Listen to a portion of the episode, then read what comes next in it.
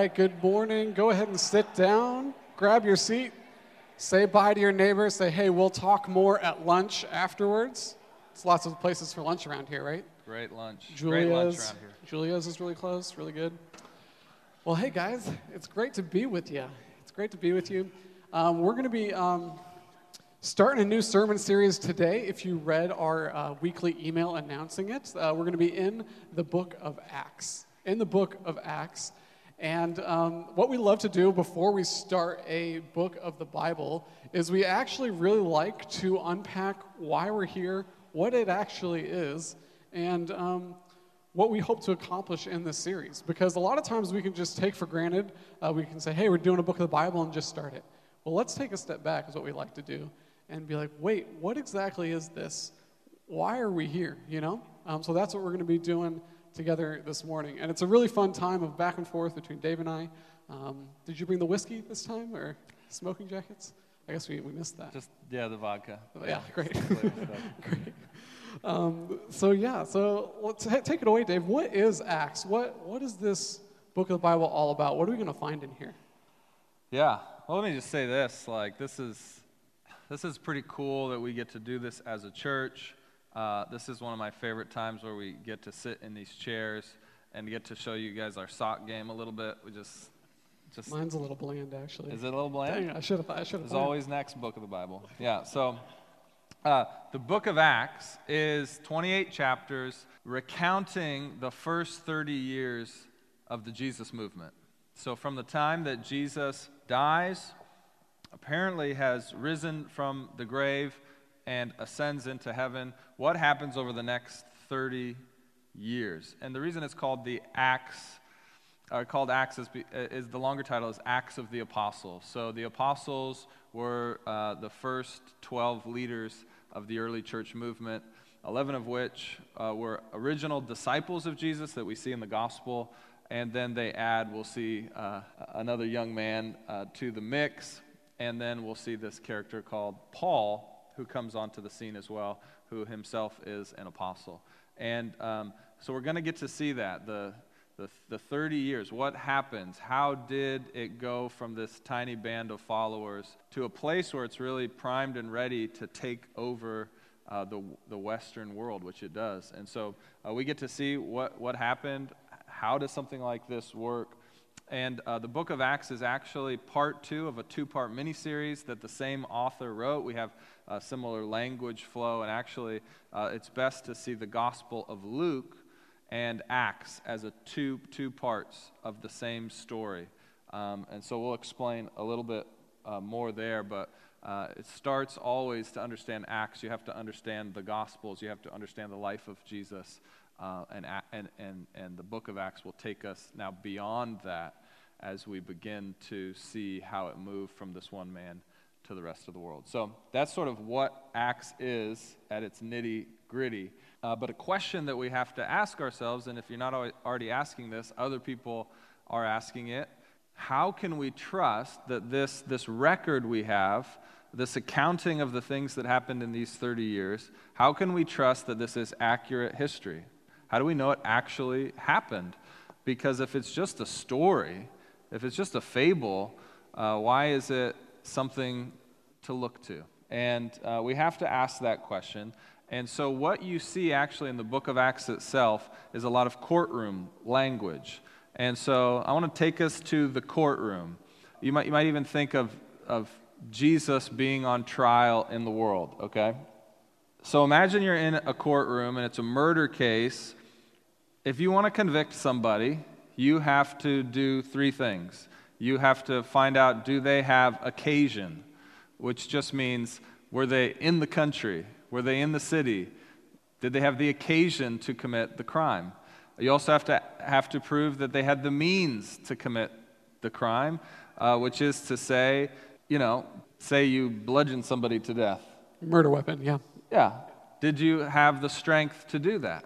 Did you have the means to actually do it? So, uh, if a, a, tiny, petite uh, man is accused of killing a giant, you know, 350 pound, six foot eight man, did he have the means to actually do that? So, you have to establish occasion and means, uh, and then you also have to establish motive.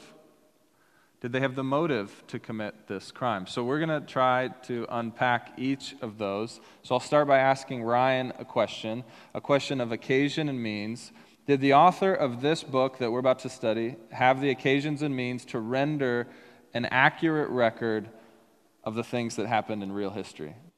How do we know that? Yeah, well, that's a, I mean, I love that question. And partly, I, I do love this courtroom language as well because this courtroom language isn't something that we're just picking up in order to help you guys understand. This is actually something that is all the way through the, the New Testament. There is so much courtroom language in the New Testament. And so we, we want to unpack it in the same way because we can really gather a lot of, of how these authors are talking. But um, you're asked questions of his, uh, his means. Man, that's a, I mean, first we have to look at really the, the Acts itself. Like, how is Acts? What, what's the point of Acts? In order to answer the question of does he have the means, does he have the occasion? Well, what is he actually trying to do, you know? And so for that, we need to look at Acts chapter 1. We'll put it on the screens back here. Acts chapter 1.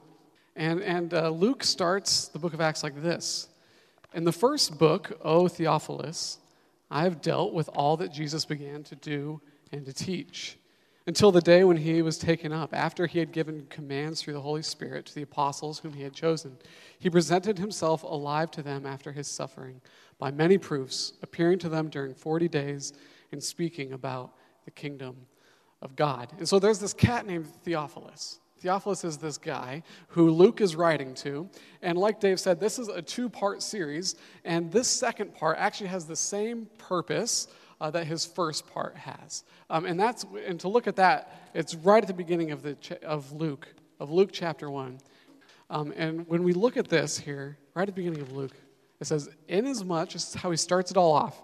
Inasmuch as many have undertaken to compile a narrative of the things that have been accomplished among us, just as those who from the beginning were eyewitnesses and ministers of the word and ministers of the word have delivered them to us, it seemed good to me also having followed all things closely for some time past, to write an orderly account for you, most excellent Theophilus, that you may have certainty regarding the things that have been taught. So Luke is doing this thing where he's pulling together these works so that this Theophilus, uh, a name that literally means God lover, whether this is a real guy or just kind of a, a name that Luke is using, um, we'll kind of unpack that, that a little bit. But so that he may have certainty regarding the things that he's discovered. This, this Theophilus, this is a Greek name. And so what's cool about that is um, this person didn't likely witness Jesus himself, didn't look at Jesus himself, but has just heard about it. And, and what Luke is saying here in the Gospel of Luke is hey, so that you can have certainty, I'm going to write an account to you about Jesus. In Acts, this changes gears a little bit. He says, I'm going to write to you so that, that you may have certainty about this Jesus movement. I'm going to show you what the early church looked like, which is kind of crazy. Like, if you want to have certainty about the Jesus movement, you need to look at the church. That's kind of opposite how we think right now, right? Like, usually we say, uh, we love Jesus, not so much the church. Luke's saying the opposite here at the beginning of Acts, which is, it fascinates me. It, it really does fascinate me. Pretty crazy thought, all right? So that, that's what he's hoping to accomplish, Dave. And, um, but to answer your question, is he qualified for such a task, task? Does he have the occasion? Does he have all the skills? Does he have all the observation necessary to do that? And uh, I would answer yes. Uh, and one of the reasons is, is that we know that Luke is a doctor. Luke is a doctor, and we intrinsically trust doctors, don't we? They make us better. We, we know this because of the, there's a lot of language in Luke and in Acts that Luke uses that no one else in the New Testament uses. And the only other places we really see it used in the first century is in medical literature. Uh, and so we, we come to the conclusion that Luke is a doctor uh, through that. And then also Paul, um, at the end, when he's closing up his letter to the Colossians, he says, Only Luke the physician is with me, all else have left. So he's a faithful doctor, I guess. He goes with you right till the very end. So he's a doctor, pretty smart, intelligent guy. Um, and what you actually read his Greek, it's very eloquently written. Very skilled communicator, Luke is. So that, that, that, that'd be one reason. Yeah. Yeah. Well, and, and part, part of that, why Paul will reference Luke is because he was a traveling, they were traveling companions. So Luke has the occasion to uh, have intimate information that lots of other people wouldn't, which is probably why Theophilus asked him to do this work for him, because he knows that Luke has the ability and the relationships to go and get the eyewitness account and record for him uh, what's actually been happening across the Mediterranean world. Yeah, and, then uh, another reason that I would uh, point to Luke's kind of credibility here is that he has um, he has not included the death of Paul. And, and, and this is a very huge thing because Paul is one of the heroes here in the book of Acts. The second half of the book of Acts is all about following Paul around. What's Paul doing? Uh, how is he bringing the Jesus movement forward? But he doesn't include the death of Paul, which we know happened in the early 60s. And, and this is crucial for a, a couple of reasons. First, it means that Luke finished his work and distributed it before Paul's death in the early 60s. So, this is, uh, many scholars get on board with this early dating of Luke, and, and this means that. Um, it, it means that we can really trust what he's saying because the people who he was interviewing, those eyewitness accounts, other apostles, they would have been alive and, and they would have been able to read it. And they would have been able to say, hey, something fishy's going on here if Luke was making anything up. They, they would have been like, hey, that's actually an embellishment. Uh, that's actually not exactly how that went. And, and so, um, can we trust him in, in, that? I would say that, yeah, we can, because it wouldn't have, this document would have been pushed to the side if there was falsities in it by the people who were there. Yeah, that's, su- that's such an important point because uh, you'll hear this a lot of people say, well, lots of the Bible, including the book of Acts, there were written decades and decades after the people that were in here. And what we always do with people uh, after a few decades have gone by is we always think of them in good light and we always add some miracles to them. But that's not what's going on here. I think there's very good internal evidence that this book was written before Paul died, which means that Paul himself and Peter and all the other uh, people that were in it probably would have heard of it or read it themselves. And if it hadn't been true, it wouldn't have continued to circulate as it did amongst all the churches because Luke would have been sort of exposed as sort of this embellisher when he's really talking about a high morality of truth.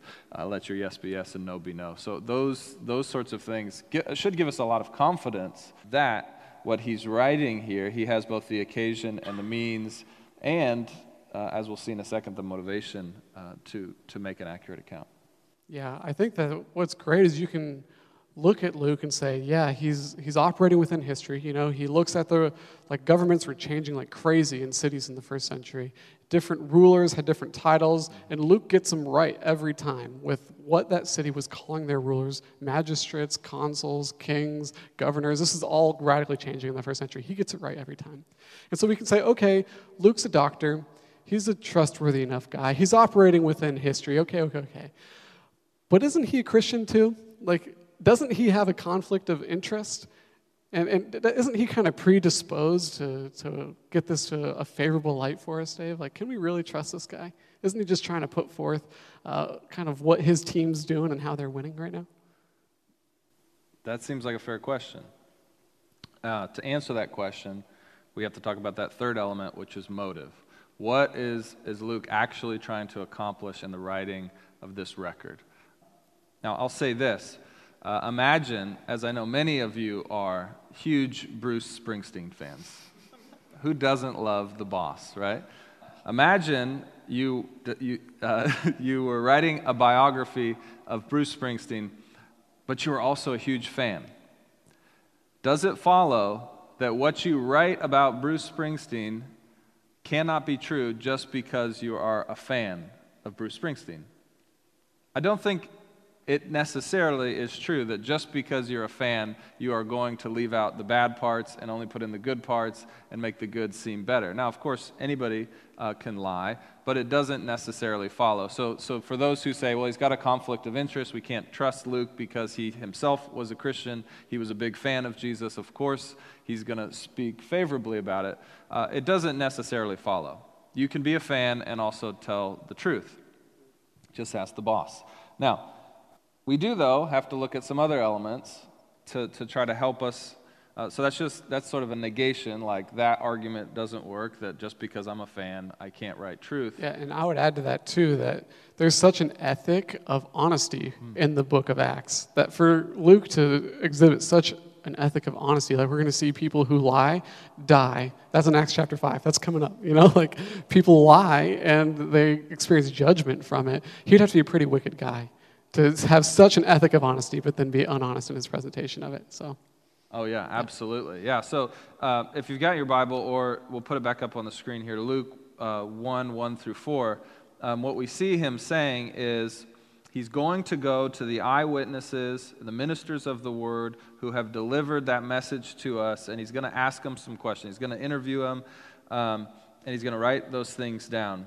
And, and here's what he says in verse 3 It seemed good to me also, having followed all things closely for some time past, to write an orderly account for you, most excellent Theophilus, that you may have certainty concerning the things that you've been taught. So, this is what he is saying in his two part series. This is how he's trying to write it.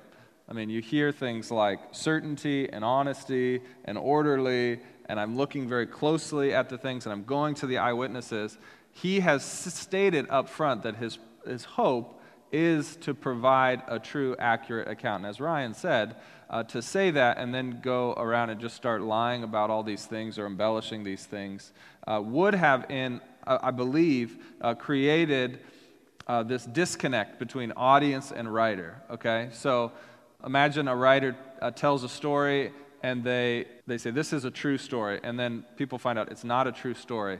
Well, people are going to stop reading that book because they say, I don't want to be lied to. And so when, that, uh, when the audience writer trust relationship has been broken, what's going to happen to a document, because especially back in the day, it took a lot to copy and write and rewrite the book of Acts, you wouldn't go to that effort, that expense, in order to propagate something that you knew uh, had violated the, the audience writer trust. Uh, hopefully that makes sense. But it's a pretty amazing thing that a document like this makes it all the way out of antiquity, which means that there was a lot of trust between the reader and the writer that was intact. They said these are true thoughts because the readers were definitely reading it as truth. And, and as we said earlier, it would have been proven false if it was. So um, I think that, that, that, explain, that explains at least why uh, the conflict of interest isn't something that we necessarily need to worry about. That being said, how do we understand then the book of Acts? Because what we're going to see is it's clear that Luke wants to convince people that Jesus was who he said he was. So, so don't hear me wrong. It's not that, that Luke is just a completely unbiased interpreter of, of history. He has a bias. He wants people to know what he knows. He wants people to come into relationship with Jesus. He wants them to experience the life change that he has. And so it's not a strict history as we like to think of, of history writings. It's what I would call theological history. Theological history. So, what you're going to see is he's not just recording everything, he's picking and choosing which things he wants to include in his theological history of the first 30 years of the Jesus movement so that people can come to know the truth of Jesus Christ. Does that make sense? Yeah, and how it, it operated in the first century, right? Like he has a very, this theological history that he pulls together, right? That's what you called it. Yep. Is very sermon centric at the same time. There's 18,500 words in the book of Acts. I counted them this week. Uh, no, I didn't. Just kidding. We have softwares that do this. But 9,000, over 9,000 of them are sermons. Um, so half of the book of Acts is recorded sermons. Here, I mean, there's other points in, in the, the, the book of Acts where he'll just kind of mention uh, that he'll put in a long sermon and say, and they taught many more things. Or he'll even say, Paul came over and he delivered a long message. Or he provides us in a, a way of, or like a picture of Paul's uh, preaching for a long time, so long that some guy falls asleep and falls out a window. Uh, for, for some reason, uh, preaching is a huge part of this theological history and how the movement of history of, of Christianity has gone forward. Yeah.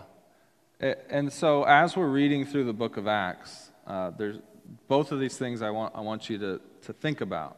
One is that I'm reading accounts of things that actually happened.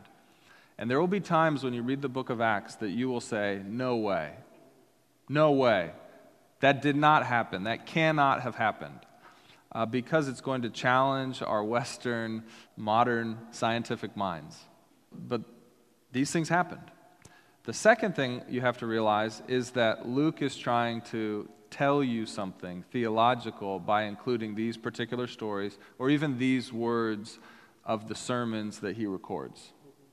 So both things are happening. Both things are happening. And so we have to read it as such.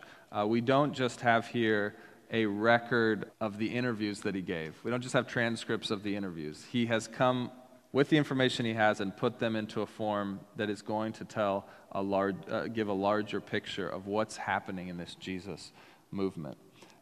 But it's important that it's, that it's true. So I want to read you a, a, a quote here from one of the commentaries that I was reading through this week. Over a hundred years ago, the British archaeologist Sir William Ramsay set out to disprove the historicity of Acts.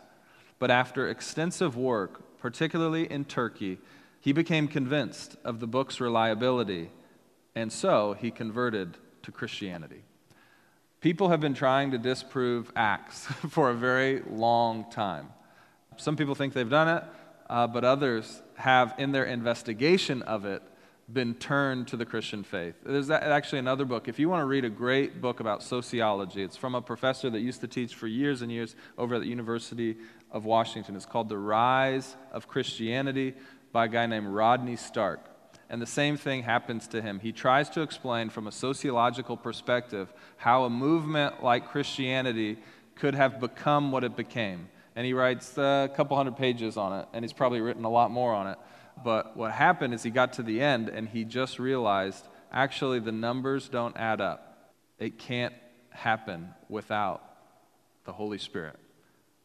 And he became a Christian. And I just, I, I want to say those things because as we look at Acts, it's going to challenge us. Could this really have happened?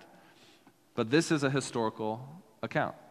This is important that we know that these, these are real things that happened in real history in, in order for it to shape us in how we live in our current day and age. Because Jesus is on trial today as well. Jesus is on trial today as well. Yeah, so, so we can really, uh, really trust Luke in this way. He doesn't have this conflict of, of interest necessarily. He's trying to accomplish something uh, to his own audience, these, these Greeks who probably didn't know Jesus but had just heard about them to try to instill faith in them so that they could have certainty. But why does it matter for us today? Like, what, what, so what for us? Great question.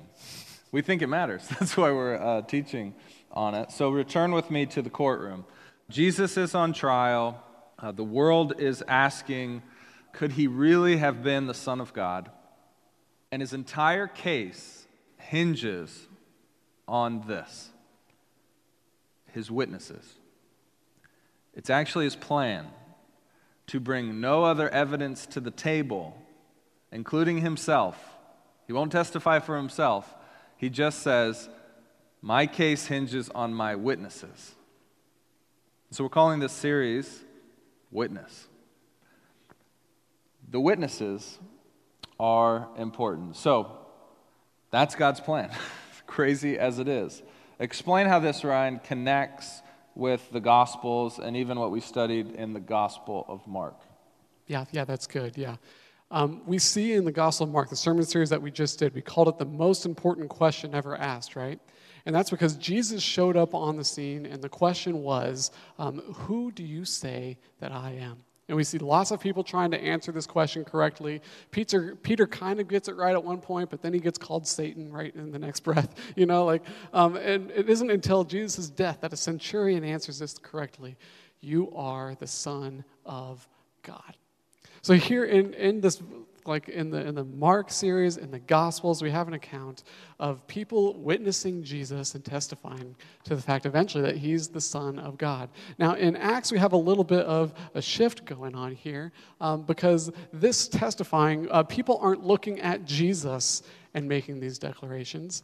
People are looking at the apostles and to say it more correctly, people are looking at the Holy Spirit working through the apostles, the apostles becoming witnesses themselves and they're answering the question correctly now.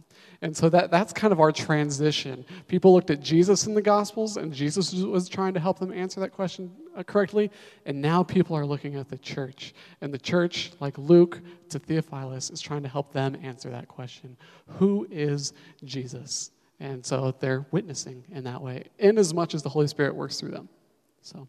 Cool. Yeah. Yeah, so let's read two, two passages here that that explain this idea. So, first, look at Luke 24, which is the end of the first episode of the mini series. And what we're going to see is the exact same thing repeated in slightly different order at the very beginning of Acts. This really becomes the hinge point for understanding how Luke and Acts connect together. So, Luke 24, starting in verse 44, Jesus has died, he has risen from the grave, his disciples have seen him. Thomas has gotten to touch his hands and eat with him.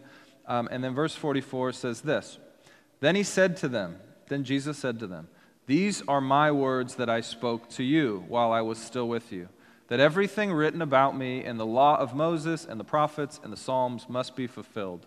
Then he opened his minds to, uh, to, to understand, opened their minds to understand the scriptures. And he said to them, Thus it is written, that the Christ must suffer and on the third day rise from the dead, and that repentance and forgiveness of sin should be proclaimed in his name to all nations, beginning from Jerusalem. And this is, here it is.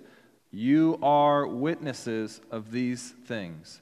And behold, I am sending the promise of my Father upon you but stay in the city until you are clothed with power from on high. And here's where we don't understand why he did this. Then he led them out as far as Bethany, lifted up his hands, he blessed them, and while he blessed them, he parted, departed from them and was carried up into heaven. And they worshiped him and returned to Jerusalem with great joy and were continually in the temple blessing God.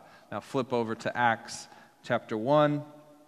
He's going to give us just a very brief recap of why he's writing the book. Acts chapter 1, verse 1. In the first book, O Theophilus, I have dealt with all the things that Jesus began to do and to teach until the day when he was taken up, and after had given commands through the Holy Spirit to the apostles whom he had chosen. He presented himself alive to them after his suffering by many proofs, appearing to them during 40 days and speaking about the kingdom of God. We just read about that. And while staying with them, he ordered them not to depart from Jerusalem, but to wait for the promise of the Father, which he said, You heard from me. Here he's talking about the Holy Spirit. For John baptized with water, but you will be baptized with the Holy Spirit not many days from now. So when they had come together, they asked him, Lord, when will this time be to restore the kingdom of Israel? And he said to them, It's not for you to know the times or the seasons that the Father has fixed by his authority, but you will receive power when the Holy Spirit has come upon you, and you will be my witnesses in Jerusalem and in Judea and Samaria and to the end of the earth. And when he had said these things, as they were looking on, he was lifted up, and a cloud took him out of their sight. And while they were gazing into heaven, he went. And behold, two men, these are angels, stood by them in white robes and said, Men of Galilee, why do you stand here looking into heaven? This Jesus who has taken you up into heaven will come back in the same way as he went into heaven. So basically, saying, Go do what Jesus commanded you to do, which was to be witnesses in power through the Holy Spirit. You see those three elements Holy Spirit, power, and witness. And so, Ryan, what does it mean to be a witness? Well, that's a great question. Um, I think what's yeah, so at the end of Luke here, we have Holy Spirit power and witnessing. And it says, You are witnesses, or you have been witnesses. You could translate it. And then in Acts, um, Luke says, But that's not all that happened in that conversation. He says, there's, there's the Holy Spirit and the power because you will be witnesses. And so there's this, there's this uh, sense here that something different is happening now. It's not just like we were in the Gospels, we were around Jesus and we saw what he was doing, we have witnessed it but actually we will be witnesses. We're going to get up in that, uh, that, that uh, witness box right next to the judge at some point. And so, what does it mean to be a witness? Well, to witness something, you don't have to be that impressive, right? Maybe you're just around and you just saw it happen.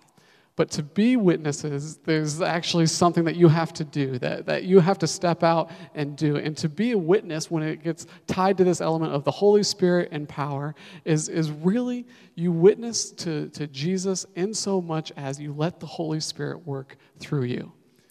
And it's, it's both in word and in deed. Uh, and so it's, it's really ro- robust, and we're going to see like how that actually looks. It's ambiguous at this point, right? Like, what does it actually look like? Yeah. So. Yeah. So this two-sided coin of, of witnessing or being a witness is really, really important. So I just want to pause on that. To become a witness takes nothing of your own accord. Like imagine you witness a murder, okay? Come back to our courtroom. You witness a murder. You weren't trying to witness it. In fact, you maybe didn't even want to be there, but you happened to see somebody get killed. You are a witness. That's what Luke's saying. You are a witness to these things that just happened. You can't help it. You saw them. And then what he's saying in Acts, and he's using the same word, is he's saying, and so you must go do something, which is to become a witness.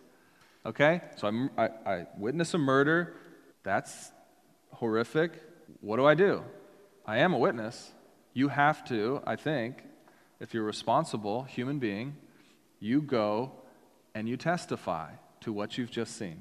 That's your responsibility. So you are a witness, not by your choice, but now you have a choice to go tell people what you saw. You have responsibility. And that's, that's this dynamic that you see, the flip that's happening between Luke or the Gospel of Mark, which is all about just being there, happening to see these things. And then the book of Acts, which is, okay, Jesus has left, now what do we do? Now we go be witnesses. And, and that is, uh, we got really excited when we saw that this week. We're like, oh my gosh, this explains everything about what it means to be a Christian. Being a Christian doesn't mean that you create anything on your own. You literally just have it revealed to you by the grace of God and then you go make sure other people know what you've experienced, what you've come to understand, who you are becoming. That's all it means. You're just a witness. Luke's just a witness. Ryan's just a witness. I'm just a witness to what God is doing in the world. And, so, uh, in one sense, it's really powerful when we talk about that. How can that actually uh, take form in my life? Is this, does this mean I have to go out and tell everybody? Does this mean, um, how does that actually look on Monday, tomorrow? Yeah, yeah, yeah, yeah. Okay, if you've got your Bible, turn here to Luke 12, because we actually see Jesus, always good to quote Jesus. We actually see what Jesus says about this idea of testifying or witnessing, okay? So, uh, chapter 12, verse 11 says this and when they bring you before the synagogues and the rulers and the authorities, basically, when they put you on trial, when they bring you into the courthouse, do not be anxious about how you should defend yourself. How? How in the world can I not be anxious when I, one, have just seen what they did to Jesus? What more would they do to me? And don't be anxious about what you'll say.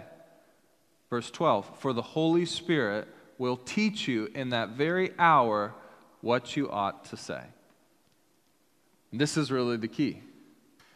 To become a good witness, again, has nothing to do with you, it has everything to do with God. He will send His Spirit to you so that you will have the words to say, so that you'll have the boldness to speak up. It's not about you.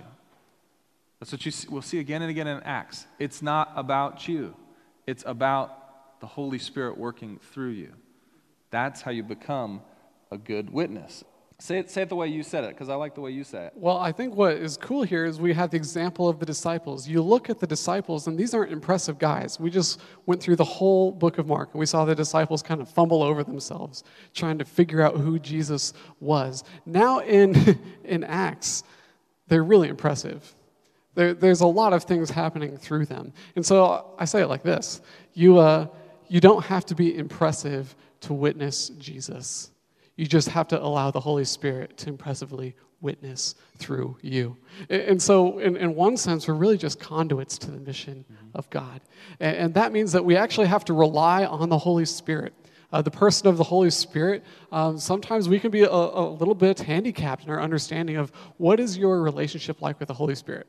Just try to answer that question. What's your relationship like with the Holy Spirit? And the more robustly you answer that question, I bet the better of a witness that you are in this world. You know, because there's a relationship that happens where we depend on the Holy Spirit, and that's how the power comes through God's witnesses to this world. We can only witness as effectively as, as the Holy Spirit's witnessing through us. So, yeah. Yeah, absolutely. Now, here, here's what's important. So, I just read a passage about you'll have the words to say. But actually, what you, what you realize in the book of Acts, it's not only the words that you say, but it's your entire life that is witness to Jesus. Because he, he doesn't just want to give you new words to say and new understanding to articulate. He wants to change every part of your life. Your whole life is a testimony, your whole life is a witness to who Jesus is. That is, that is so important to understand that it's not just acoustic blasts that the Holy Spirit makes divine. He, he wants to change every part of who we, who we are, how we work on Monday to Friday at our jobs, what, what kind of a friend we are, what kind of a, a, a mother or a father we are, what kind of a husband or a wife we are. Everything about us witnesses. And so you can't just say, well, I say it right and I say it boldly. But every other part of my life is untransformed or unimpressive. Everything about you is your witness. That's what we'll see in the book of Acts. And, and what's great is we can look at it and we can ask the individual questions how's this going to change my life? And when all of us start asking those questions and start answering them and see the Holy Spirit start to witness through us, it becomes a corporate reality. And, and what, what I mean by that is all of us end up functioning in the same way together. There's a lot of corporate things that are happening, huge pictures of, of peace and love and generosity here in the book of Acts that are only so big because everybody's on board doing it. That everybody's leaning into this concept of witness and what it looks like. And so we have magnificent things happening and, and the movement's going forward on, on some really unprecedented scales. Yeah, yeah. And actually, what you see is because you can probably feel like this what is my individual witness really going to do to change Seattle? And the answer is nothing on its own, except when it's connected to other individuals who are in every element of their life seeking to be a witness and a testimony to the power and the wonder of Jesus through the work of the Holy Spirit, coming together, sacrificing everything that they have for this Jesus. And people see this corporate witness and they're like, what in the world is that? And we literally see it change the greatest empire that the world has ever known, the Roman Empire, which becomes a Christian empire. How does that happen? It's because individual Christians take personal responsibility for being a witness, but then they come together with other individuals and they become this body, this collective, which becomes an even bigger witness, which even becomes a bigger witness, which takes over the entire world.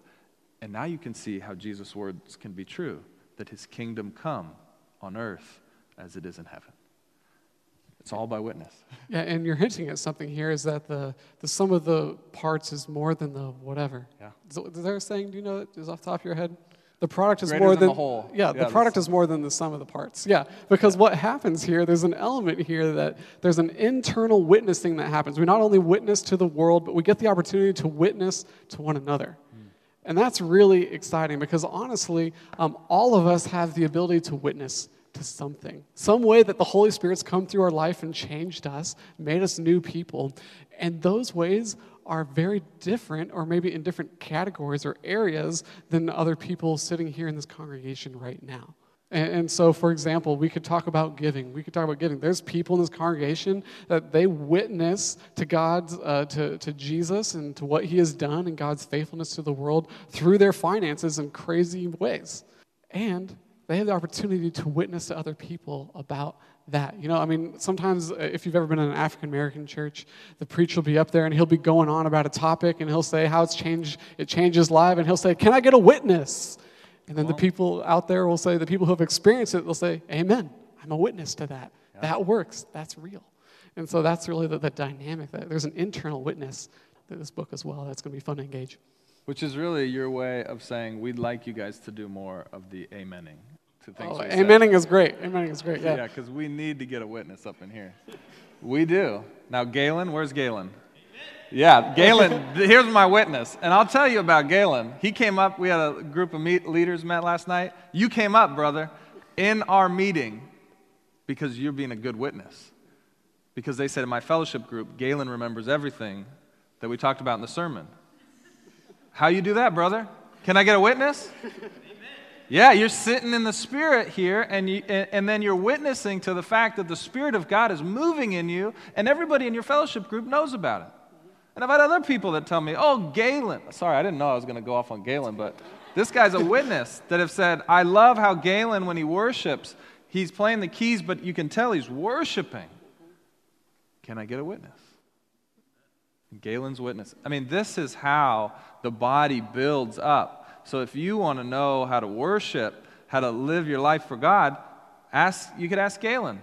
Could you witness to me how you became like that? How you learned to sit in the Spirit of God during a sermon and be able to recall?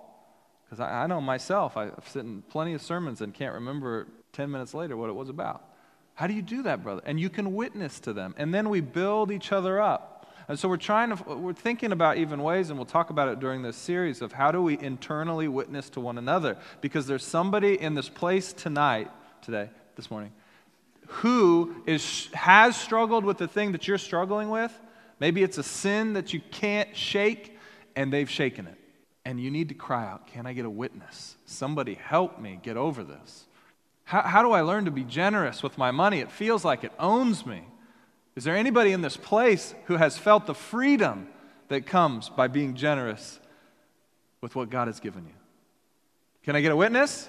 Amen. If you've done it, whoever said amen, go talk to that person if you need it. But we want to try to facilitate these relationships honestly, like as tangible and practical. If, say, since we talked about it earlier, money, if you struggle to say, there's no way I could ever tithe my income, there's just no way. I feel like, you know what that is? That's bondage language. That's chain language. There's no way I'll ever get out of this. Somebody has been in the exact spot that you are and has gotten out of it. And I guarantee it's by the power of the Holy Spirit. But you need to ask them. So you could come to, to us and say, I'd like to talk to somebody who, who has learned to live a generous life. And what we want to do, rather than make those people come up here because they don't want to be known, but we want to connect you to those people, you could come to us and say, I'd like to get some, some freedom in this part of my life. Could you connect me with somebody who you know is generous? And we'll connect you. Like, that's a real thing we want to do. And, and that's just a, a one among a long list Yeah. Of things that, that we really hope to see happen. Like, this is not just a sermon series, this is a, a community um, growing and building, and, and you could even call it a co op, and then a, a, a reaching out to the world in a very significant, significant way, all by the power of the Holy Spirit. Where is that bondage language in your life? Where is it? Identify it and see who else see, put yourself out there. It takes being transparent being vulnerable. See if there's other people who have experienced this and are able to overcome it. That's what the church is all about internally shedding that bondage language so that we can witness to the world in some amazing ways that can change the empire of seattle right? All by the holy spirit. Absolutely. And so we'll, we'll just end, end with this because these are the themes we want you to keep your eye on as we go through the book of Acts. You will have power, it will come through the Holy Spirit, and it will make you witnesses to the glory of God everywhere you go. And what we see in the book of Acts is people are witnesses. The book itself, the, the record we have that, that Luke has written down for us, the Bible is a witness to the power and the work of the Holy Spirit in the world. And then the Holy Spirit Himself is a witness. The Bible says that the Holy Spirit opens your eyes to see the truths of the world. We talked about the veil being removed. The centurion last week who just gets it Jesus is the Son of God. The Holy Spirit did that, He opened his eyes. Um, and so you have those three categories. But, but if you actually see it right, and we'll see this in the book of Acts, That's like one, two, three. People, Bible, Holy Spirit. Actually, there's category zero, which is the same as category three, which is Holy Spirit. Before anybody can become, a, any person be, can become a witness, the Holy Spirit opens their eyes, then they become a witness in and of themselves. Then some of them will write down what they've experienced and received uh, and watched happen in the Bible, and then the Holy Spirit will also, as we read that account, will open our eyes to say, oh my gosh, the book of Acts is true. So does that, does that make sense? So, how did the book of Acts come to be? It actually goes, the Holy Spirit worked in the lives of these apostles who performed these mighty acts and said these words, and Luke saw that that was inspired stuff, and so he wrote it down in the Bible and then, as we come 2,000 years later and we read the book of Acts, the Holy Spirit will open our eyes to see, oh my gosh, that's true. And then the process recycles and it multiplies and it goes and it goes. But, but you have to see it's bookended by the Holy Spirit. He's the beginning and the end of all witnessing. And so, uh, a long time ago, probably in like the third century or so, some Christians titled Luke's book, because he didn't make up this title himself, uh, they titled it The Acts of the Apostles, because it describes some great acts that the apostles did. But a better title would be The Acts of the Holy Spirit. But an even better title would be, if I were writing it, which I don't get to, except for these weeks, is The Witness of the Holy Spirit. That's what the book of Acts is about. It's about the witness of the Holy Spirit to the ends of the earth. He is lighting up the world with the glory of Jesus Christ, the Son of God, to the glory of the Father, for the good of all those who humble themselves and sit underneath the cross of Christ. Amen? Amen. Amen. And I just want to add, too, that if we're, we're talking about the Holy Spirit in some pretty significant ways here. And if that's like very strange to you, that's okay. This book is going to force us to get really clear on what does it actually mean to partner with the Holy Spirit. What does it actually look like? In as much as we can get clear, um, we're going to talk about that a lot. So keep on coming. We're going to flesh that out. Say you know? that thing you said about the wind, man. Oh yeah, the Can wind. I get a witness about well, that Well, Jesus wind? said it first. Okay. and, And you're just witnessing to his words. Good. Exactly. There you go. In, in John chapter 3, Jesus says, uh, You can't see the Spirit. The Spirit is like the wind. You can only see what he, uh, the consequences of the Spirit. And so, what we're going to be starting to, to learn how to do is how do we recognize the Spirit when He's moving? How do we get on board with that? And uh, where is that going to take us? And hope, and we're going to see it, it happen in, in the early church in Acts. And we're going to get to ask the question for ourselves how can this happen in our own lives, in our own body? Yeah, and how do we identify that was wind, Yeah. not not human beings? Yeah. Because the church, and we get to so uh, we'll tell if you got people who love history, world history, if they love origin stories, you know, like how did how did Wolverine become Wolverine? Uh, those kinds of people. Um, if you love origin stories, world history, if you love sociology, we're going to tie all of that into this series. Invite your friends who want to understand, because the church has had both really bad witness throughout the years, but it's also had really good witness that has redeemed humanity in ways. So we want to we want Which to is why we're here today, because of the good witness. because of of the good witness. So there's good and there's bad, and we want to talk about how do you distinguish the work of the actual Holy Spirit versus the work of, of men. So uh, we'll get to talk about all that. Wonderful. Let's let's pray, pray, yeah. and then and then we'll we'll worship Jesus. Uh, Father God, this is a crazy plan that you have staked the reputation and the name of your son Jesus on his witnesses, us, the church.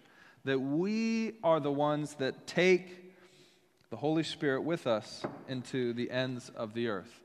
Uh, it's, it's terrifying in one sense, God, but it's also uh, an enormous privilege to get to be a part of your plan for the salvation of the world, for the redeeming of all things, for healing the land that you created, God. We pray that there would be great unity amongst churches in the city by the power of the Holy Spirit, that we would be working for one cause and one mission, which is the fame and the name of your Son, Jesus Christ, and that many would experience freedom and salvation from all those things that keep them hostage because of his great name, because of the work of the cross, because of the resurrection from the dead. The new life would sprout up all over, and new witnesses would join the cause. And it starts right here with us, learning ourselves to become unencumbered witnesses of the risen Lord Jesus. We pray this all and much more in his name. Amen.